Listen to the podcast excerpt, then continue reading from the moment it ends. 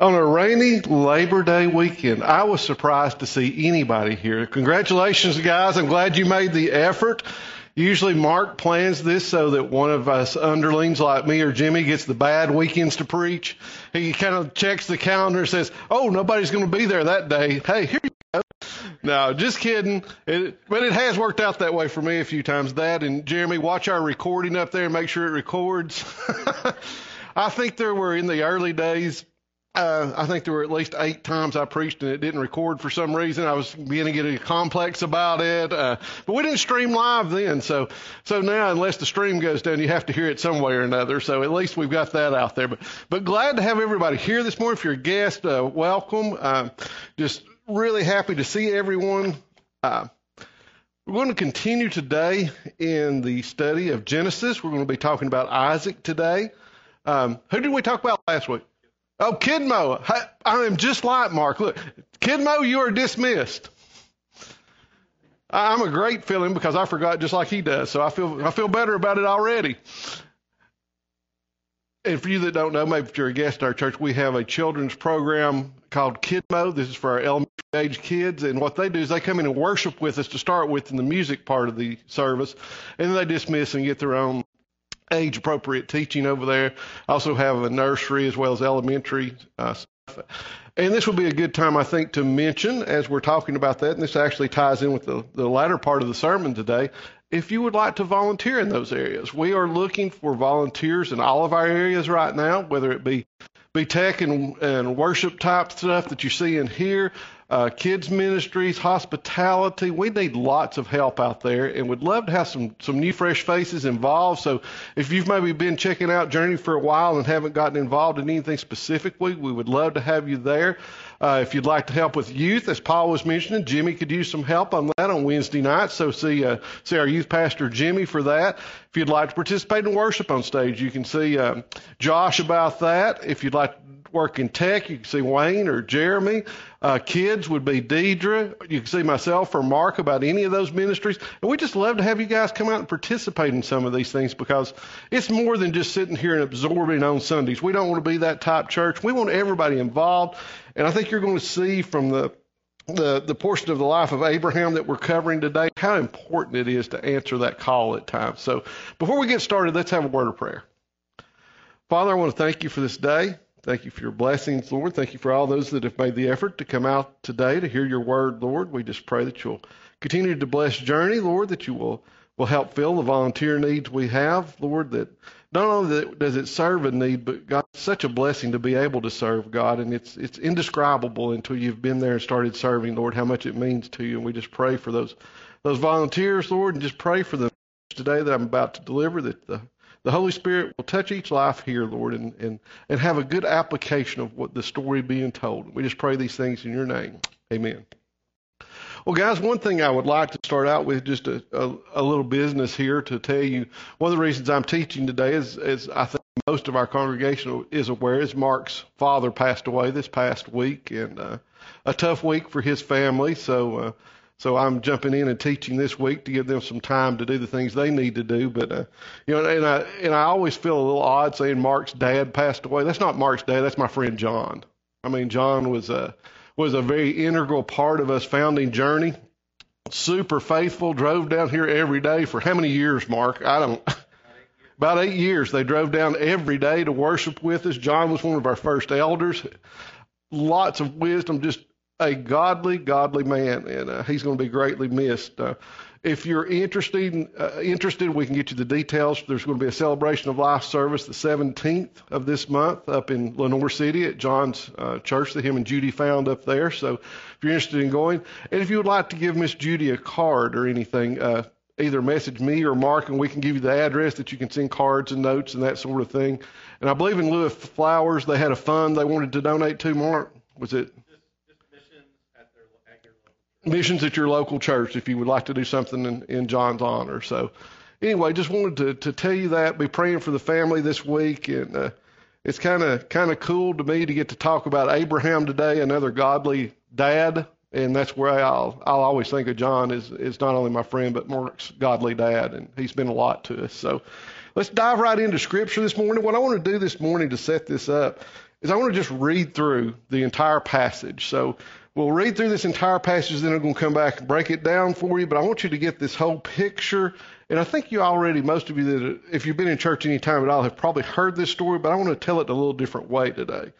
So let's begin with Genesis 22, uh, verse 1. We're going to go through 14. After these things, God tested Abraham and said to him, Abraham. And he said, Here I am. I want you to remember that phrase. We're going to mention that several times. He said, Take your son, your only son Isaac, whom you love, and go to the land of Moriah, and offer him there as a burnt offering on one of the mountains of which I shall tell you. So Abraham rose early in the morning, saddled his donkey, and took two of his young men with him and his son Isaac. And he cut the wood for the burnt offering, and arose and went to the place of which God had told him. On the third day, Abraham lifted up his eyes and saw the place from afar. Then Abraham said to his young men, Stay here with the donkey, and the boy and I will go over there and worship and come again to you. And Abraham took the wood of the burnt offering and laid it on, his, on Isaac his son, and he took in his hand the fire and the knife. So they went both of them together, and Isaac said to his father Abraham, My father. And he said, Here I am, my son. He said, Behold the fire and the wood, but where is the lamb for a burnt offering? Abraham said, God will provide for himself the lamb for a burnt offering, my son. So they went both of them together. When they came to the place of which God had told him, Abraham built the altar there and laid the wood in order and bound Isaac his son and laid him on the altar on top of the wood. Then Abraham reached out his hand and took the knife to slaughter his son. But the angel of the Lord called to him from heaven and said, Abraham, Abraham. And he said, Here I am. He said, Do not lay your hand on the boy or do anything to him, for now I know that you fear God, seeing that you have not withheld your son, your only son, from me. And Abraham lifted up his eyes and looked, and behold, behind him was a ram caught in the thicket by his horns. And Abraham went and took the ram and offered it up as a burnt offering instead of his son. So Abraham called the name of that place, The Lord will provide. As it is said to this day, on the mount of the Lord it shall be provided. Interesting story. How many of you have heard this story before and are fairly familiar with it? Lots of folks have heard this story, know what it's all about. And what I wanted to, to say today as we as we begin this, we really sometimes oversimplify this story. We gloss over it. We've heard it so many times. We don't look at the details. We don't look at the cultural relevance. We don't look at what Abraham's going through. We don't look at Isaac. And we get we just kind of get this glossy view of it. But one of the things I wanted to start out saying today is, if you noticed anything, what who did we talk about last week? They remember? Who was the other? Who was the other son? Ishmael. Remember that? We talked a lot about Ishmael last week. Isn't it interesting that those two stories are side by side in Scripture? Chapter 21 is the first son that that Abraham had, where he had a lack of faith and went to his, his, his servant and had a child with her. And then right next to it in Scripture is the promised son that God had promised him all along. So there's going to be some parallels we're going to see between these two. But now I'll I will tell you I've picked up some things in, in going in depth in these scriptures that I haven't thought about. Now last week I don't remember if Mark mentioned this or not, but Ishmael was not a baby. Okay, when Ishmael was banished from from their presence, he was a child, a lad, a boy. That's how Scripture describes it. Uh, most scholars think he was around 13 years old. So when you hear of Ishmael that Hagar took and hid him under a bush because she didn't want to see him die, don't you think of a little baby? Yeah, everybody thinks that was just a little baby. No, this was a young boy. And you kind of wonder was he in frail health? We knew they were they were going without water, but here was this story that we had last week and he was 13 years old. Well, now we see Isaac. We're going to see Isaac was born. How many of y'all thought that they were born within just a couple of years of each other? I always thought that. I thought, you know, here was this this little kid, and here was the baby. No, again, when he was banished, Isaac was 13 years old, and when he was banished, uh, Ishmael was 13 years old, and when he was banished, Isaac had just been weaned. So, kind of taking from all of that, we figure out Isaac was maybe three years old when he was weaned. Um, again, cultural differences. Children growing up in the Middle East are weaned much later. They didn't go to the Walmart and buy formula. And so they didn't have those things to rely on. So the children were weaned at a later age. But at any rate, here's this probably young, smart aleck teenager. Have you, have all experienced that in your home? Yeah. Yeah, some of you have experienced that. Is making fun of the little kid getting weaned and it sets the little kid's mom off. And she wants them banished, and we talked about that story last week. Again, that was details that I had never thought about that in Scripture. I'd never thought that that Ishmael was nearly a teenager. I'd never thought about how old Isaac would have been. And then when we see this next story that we're going into about Isaac's sacrifice, that's another 13 years from from after that point. So lots of detail there of their ages and stuff that I had never picked up. But let's just dig right in verse 1 where it says, After these things, God tested Abraham and said to him, Abraham, and he said, Here I am. What a relationship that says. First of all, I don't know how many of you feel this way, but there's one phrase in this that I don't want, I don't like. It scares me. Who wants to be tested by God? Anybody? Is that high on your list for God to test you? No, that's that's one of the the scariest things I can imagine. But if you have the correct faith, it's one of the greatest blessings you'll ever experience. And that's what we're going to see with Abraham. So when in, you know God's going to test Abraham, and He says, "Where?" He says, "Abraham," and Abraham immediately answers, as he asked in his entire life, "Here I am." Now, what else do we know about Abraham? What else do we know about Abraham from our study in here? Abraham has been faithful. He's answered God. Has he also been devious and done a few things that didn't really work out well? Yeah, he's human. Yeah, we we see he claimed his his wife was his sister and things like that. We've we've seen him be a bit conniving to get out of trouble at times, or to to to try and avoid trouble and that sort of thing. So we've we've seen that he's not perfect, but he answers the call. And I think that's something for us to to really focus on today. He's not perfect, but he always answers that call. Continue on, God says, "Take your son, your only son Isaac, whom you love, and go to the land of Moriah."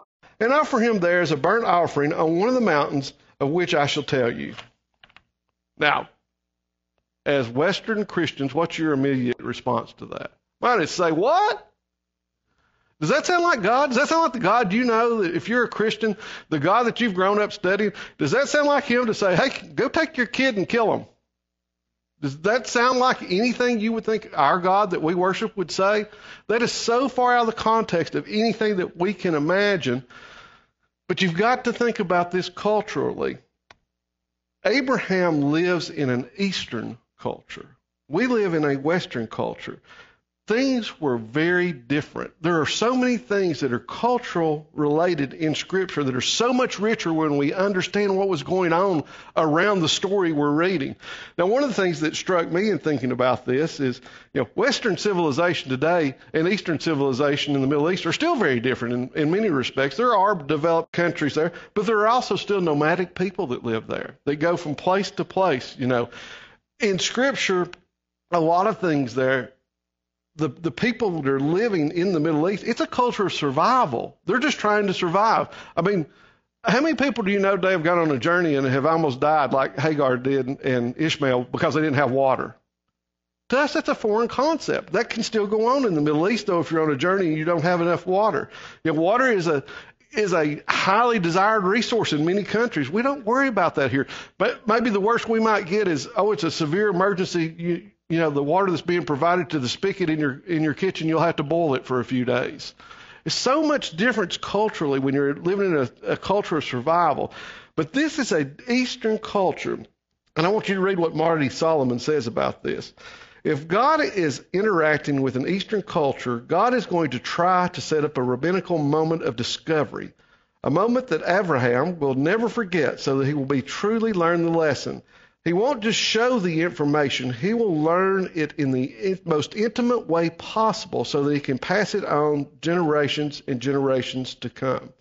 See, what we've got to realize here is Abraham lived in a land where people worshiped multiple gods, and it was customary for those gods to demand child sacrifice. That's where, again, we get this idea that, that maybe I don't know. I, this is just my idea. Somebody may may have the same idea. You may not. My idea was always that you know was that there was this this Jewish culture that Abraham grew up and they went to temple and they did this and they did that. This is before all of that. They are living as a nomadic people amongst these other nomadic tribes. That if if you go and, and look at them, they're regularly killing their children and sacrificing them to their gods. Um, scripture mentions multiple gods it often mentions them. You know, we see Psalm 95 3 says, For the Lord is a great and a great king above all gods. You know, we have, as a Western civilization, we have minimized these gods because if you'll notice, it's usually translated in English translation, it's little God with the little g. I'm sure you've been taught that maybe as a kid. That's little g gods, and we serve the big G, G O D God because he is the he is the king of all kings and is above all gods, as this says. But we have minimized that to the fact that it's like, well, those people were just deceived. Well, who was deceiving them then? Was it just their own minds? Did they just make this up in their minds that suddenly there were these gods? Or was there something supernatural going on here? And we'll get into that in just one second. But, but look at Deuteronomy 12. This is after the time of Abraham. This is describing what's going on. When the Lord your God cuts off before you the nations whom you go in to uh, dispossess, and you dispossess and you dis- dispossesses them and dwell in the land, take care that you not be ensnared to follow them after they have been destroyed before you, and that you do not inquire about their gods, saying, How did these nations serve their gods, that I also may do the same? You shall not worship the Lord your God in that way.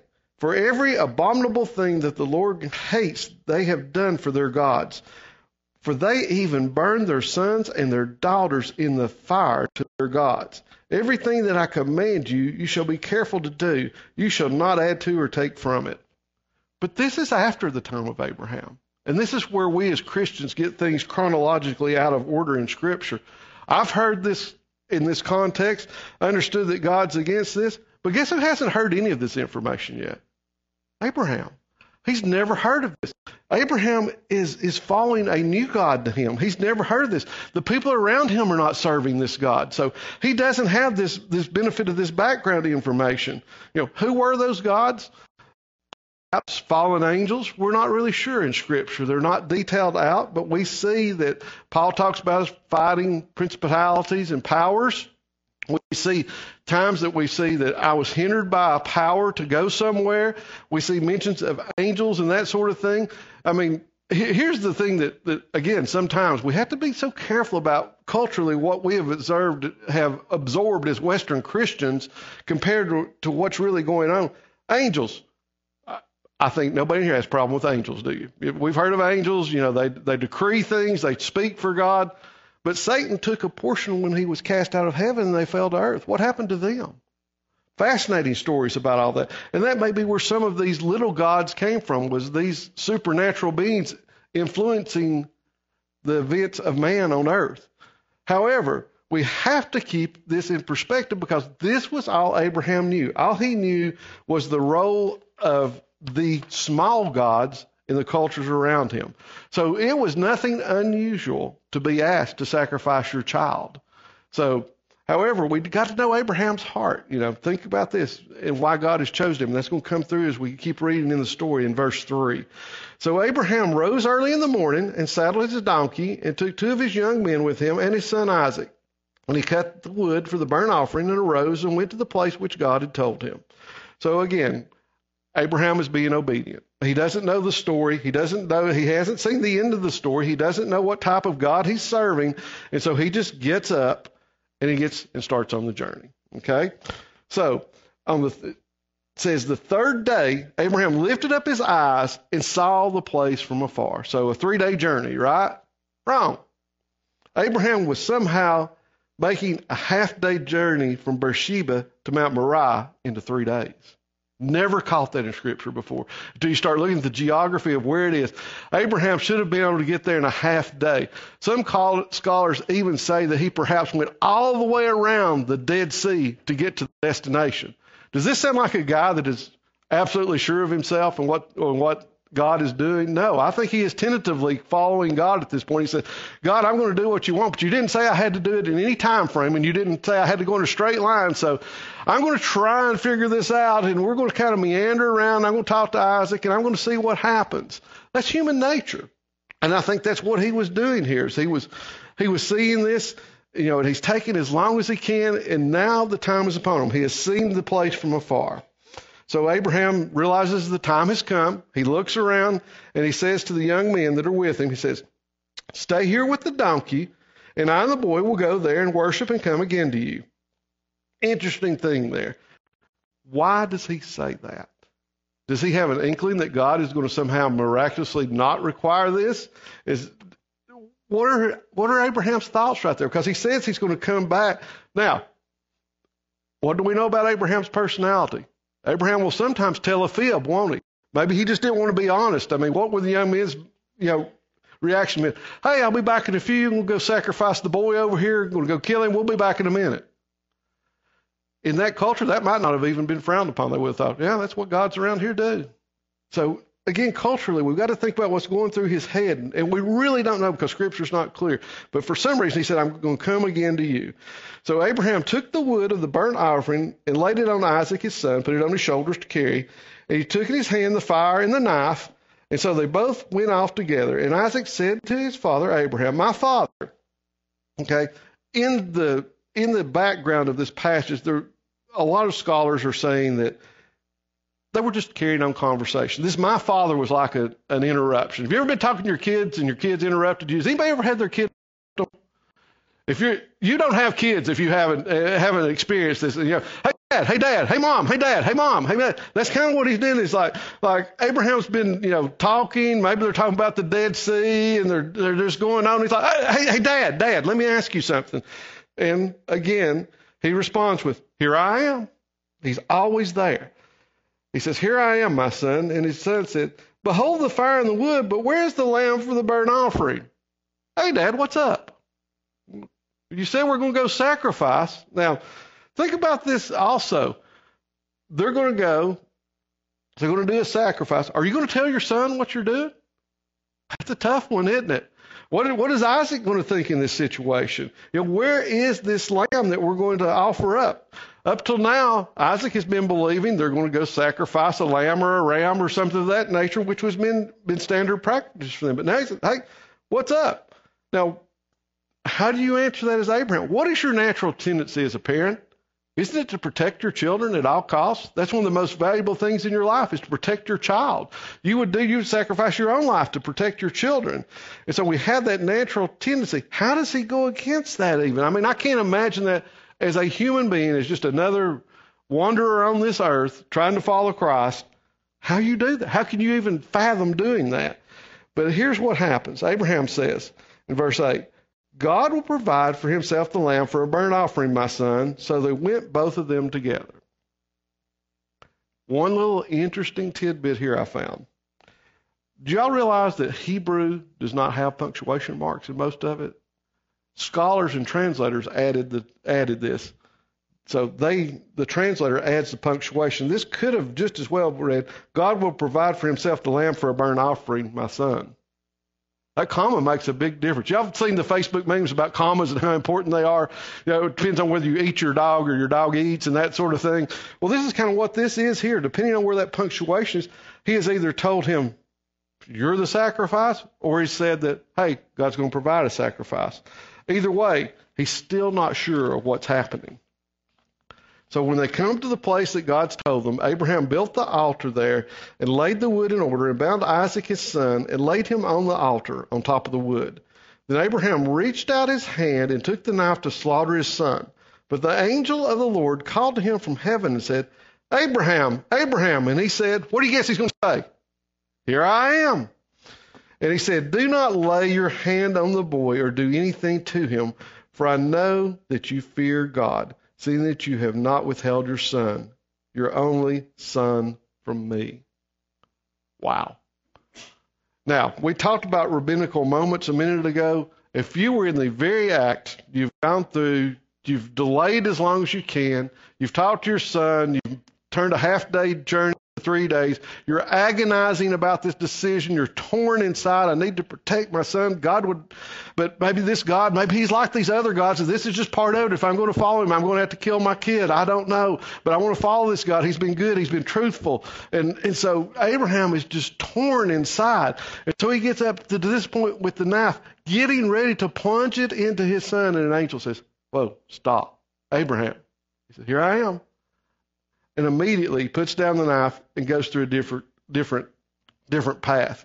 This was the, the rabbinical moment of discovery for Abraham. This was an unforgettable experience that taught God's nature through an action. And this is the difference between God interacting in an Eastern culture and a Western culture. Now, if God had interacted the way we would expect in a Western culture, he would have simply walked out, talked to Abraham, and said, Hey, Abraham, I want you to look around. These people around you, they sacrifice their kids, and that is not okay. That's not a true God. No God would ask, you, ask you to sacrifice an innocent child. That's wicked. It's evil. Don't do that. That's the way we as Westerners would expect that conversation to go. However, that is not the framework of where Abraham's at. So God did it in a different way. He did it in a way that through the actions, through this rabbinical moment of teaching, that Abraham would never forget that. Which is more, which is more forgettable to just say, "Hey, you shouldn't do that," or you to be in the midst of doing it and God stopping you and saying, "I was testing your faith and I want to show you something." Man, can you imagine that? Can you imagine that kind of interaction with God that an angel speaks for God and says, "Stop now"? Would you ever forget that?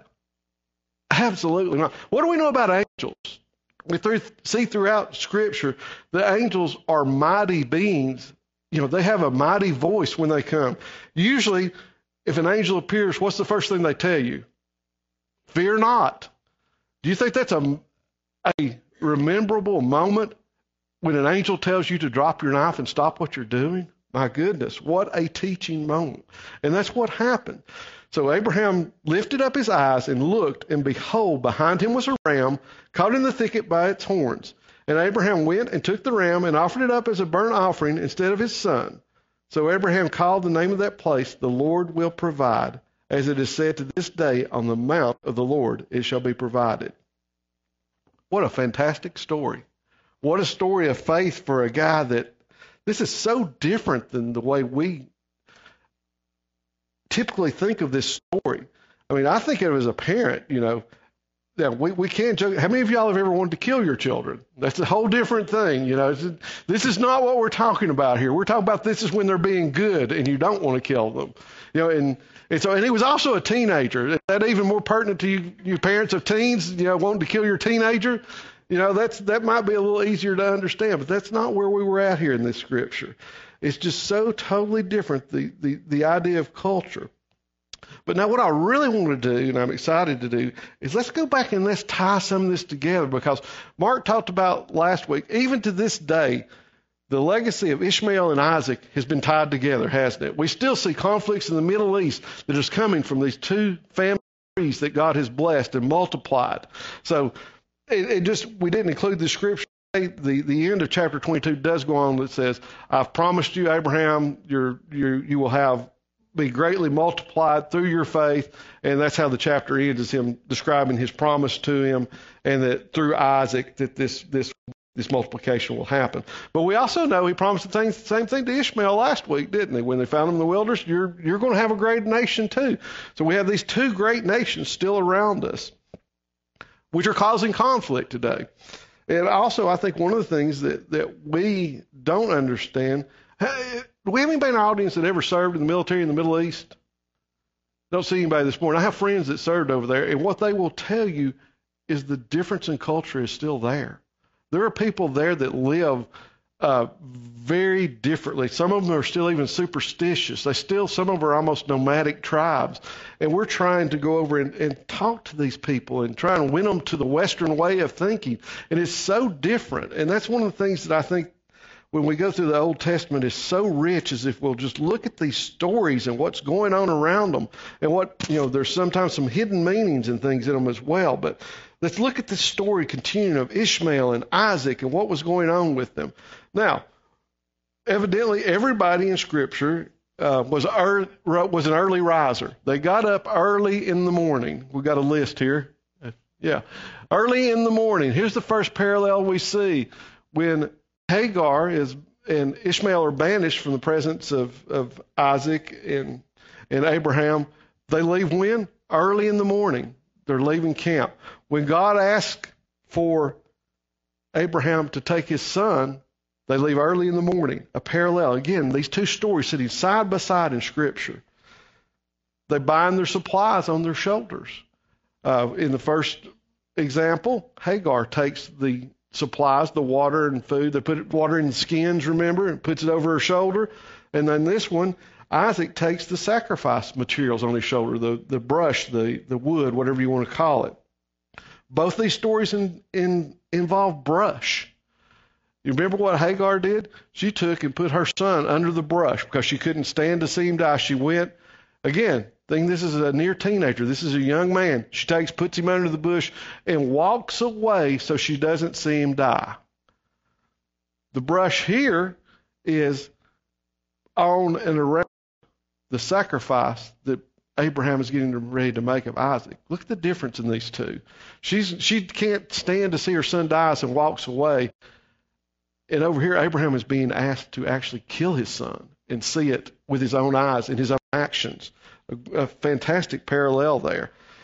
What happens as as things are looking their worst, things are working their dice, direst. I didn't put this in the notes, but an angel speaks in both cases. Hagar is out. She thinks her son's going to die. She presumes she's going to die.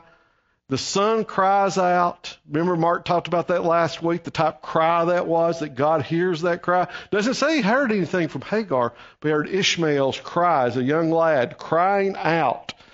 And when he heard that cry, he had an angel interject and speak to them. Over here, we have Abraham getting ready to sacrifice Isaac. He has the knife up, and at the last moment, when things look their worst, he comes out and has an angel say, Stop. Angels have intervened in both of these stories and these parallels. And what happens when you hear the voice of the angel? You look up. I think there's something really neat about that, too, that looking up, isn't that almost always a positive for us to look up? If we say somebody's what, they're down and out, they're looking down, you're looking down. But when you're looking something about that that's enlightening and refreshing and gives hope. And so they looked up. So Hagar looked up at the to hear the where the voice of the angel was coming from, and as did Abraham. And at that point, through the angels, God spoke to both of these individuals and did what? Made a covenant with them and said, "Hey, these boys that have been affected here, your boy over here, Ishmael, He's going to have a great nation. There's going to be multiple people around him. He's going to have a great nation. Over here, Isaac. Isaac's going to have a great nation. And when you think about this, going back even to the story of Hagar and Ishmael, Abraham is central in both of these stories because he is available to God. You know, God tells him and speaks to him directly, comes to him in the story of Hagar and Ishmael and says, Don't worry about them. Remember the interaction last week between God and Abraham? Angel speaks to him and says, Don't worry, they're going to be all right. He and when that in the same context, Abraham answered when the angel asked, Abraham, he said, Here I am. He was always ready for that next word from God and what that meant. So over here in this scripture, you know, he answered, three or four times in this passage, here I am. The first thing he made available was just for God calling, just God knocking on that door and saying, Abraham, hello, Abraham. And he's like, Here I am, God. What do you have for me? So goes on through the scripture, and we see what happens when Isaac asks, Dad, what, what about, hey, Dad, Dad, hey, Dad, here I am. What do you need? I'm here. I'm always here. And then finally, at the end of the passage, we see him when the angel calls. He says, here I am, again, ready to do whatever the call from God is. And that is the tremendous faith of Abraham is his availability. Whatever is going on, whatever the situation, he has been ready for God to give him the next word in the next direction and has faithfully tried to execute it. Now, did he always do things perfectly? No. We talked about that. He's a human. He did things that, that didn't work out, but he's always available and says, Here I am. Now, this is who is called the father of the faith. Abraham's the father of the faith, okay? And this here I am, this availability. Can you think of anybody else in Scripture that is that way? God. God is using human examples to show us his supernatural abilities. He's using things that we understand. We understand answering like this. And just like Abraham was always there when Isaac called, God is always there when we call. And we don't think about this sometimes, but if we call out, Dad, God, Father, He's listening. And He says, What? What does He say? Here I am. We just need to call out. You know, one thing uh, I want to mention here also is that Abraham was always faithful and available when God called on him, just as God is always present and available to us, even to the point of being self sacrificing. We talked about this last week about Abraham's self sacrifice and how he would do things that were sacrificial to him. What about God? When God answers that, here I am, will he sacrifice? Made the ultimate sacrifice, didn't he? He didn't spare his son. He didn't spare his son from sacrifice. He sacrificed his son for us. So that when we are in sin and we cry out to God and God says, Here I am, we can say, God, I have done this, I have done that. And God and the Holy Spirit and Christ working together in our lives can say, You're forgiven. That is the picture of the gospel there. Is here I am and you're forgiven. You repent, you're forgiven, and you can follow God and have that relationship with Him. That here I am, we can call out to Him. And He has used this story of Abraham to humanly to show us what it looked like to be that available, what it looks like to sacrifice. So if, you know, we can see a human that was able to follow most of this, he messed up, as we said, because he's human. How much more is God able to answer to us that here I am. When we have needs, when things, when we call out and He says, Here I am. What do you need? What can I help you with? How can I do these things for? Now, that's the side of us talking to God. But what about the talking of God to us? Are you available? You know, we've talked all day long about here I am, I'm available. What what is God calling you to do? Do y'all ever think about that? I mean, I hope you do. If you're here, I hope that's part of the reason you're here is to find out what God would have you do in life. Um, I grew up in a in a Baptist church, a conservative background, and the ultimate thing was always how many, how many grew up in that background? Anybody in here? A couple of you did. What could you go off and do? What was the ultimate thing? You could be a preacher or what? Missionary. There's the two biggies. Okay, that's the two biggies. You can be a preacher or you can be a missionary. You're available if you're available, and not to not to to demean any missionaries. They do a great work, but I we would have missionaries come in that didn't understand there were callings besides theirs. Y'all understand that? They would come in, and everybody, it doesn't matter how you're gifted, what you are, whatever. I think God's calling you to be a missionary. I'm like, no, He's not.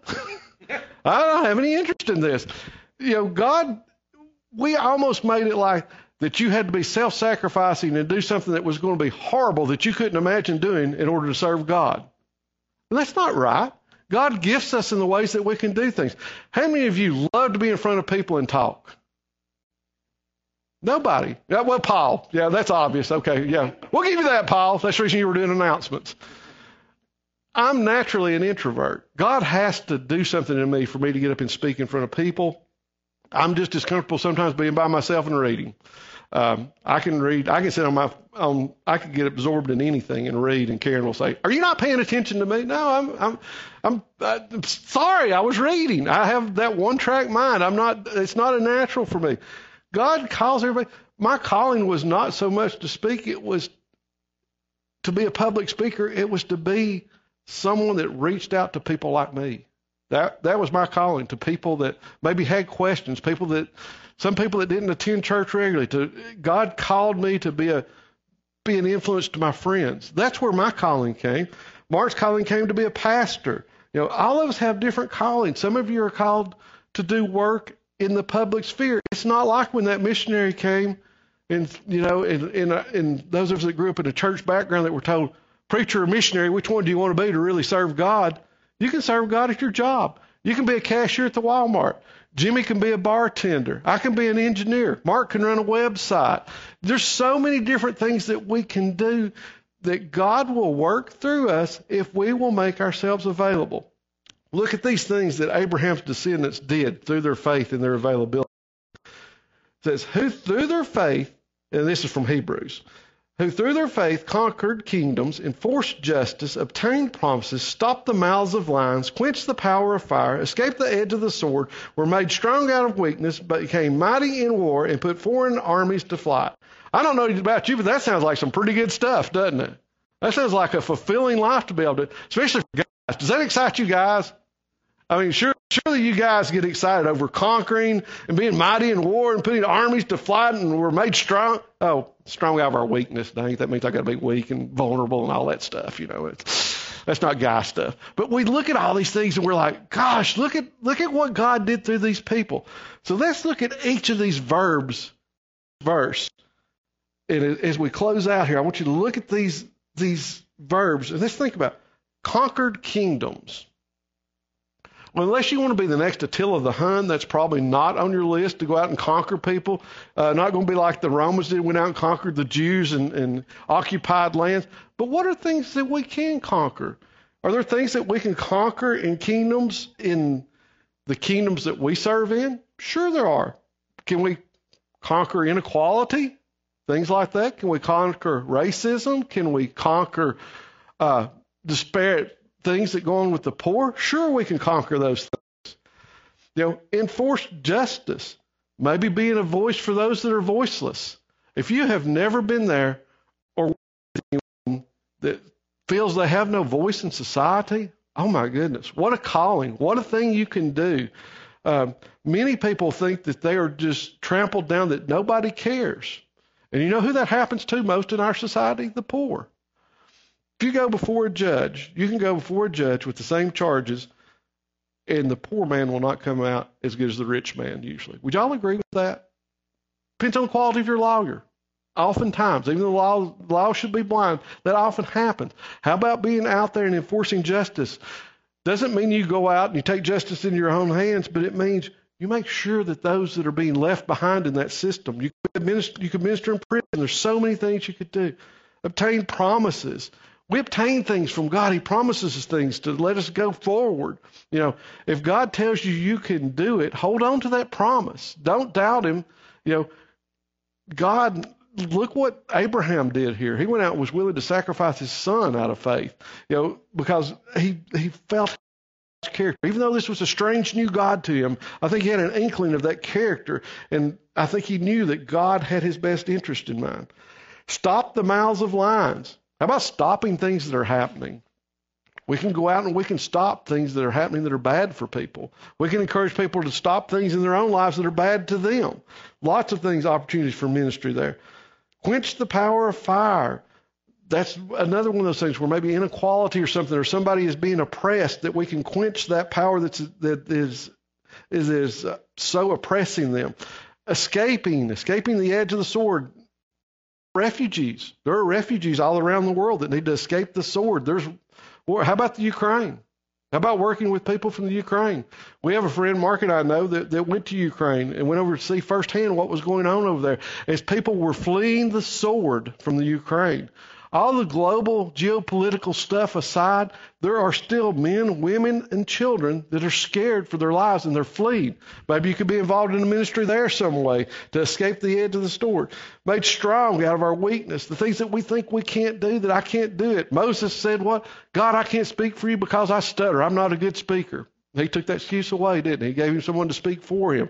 That weakness, God can turn into a power for us. Become mighty in war and put foreign armies in flight.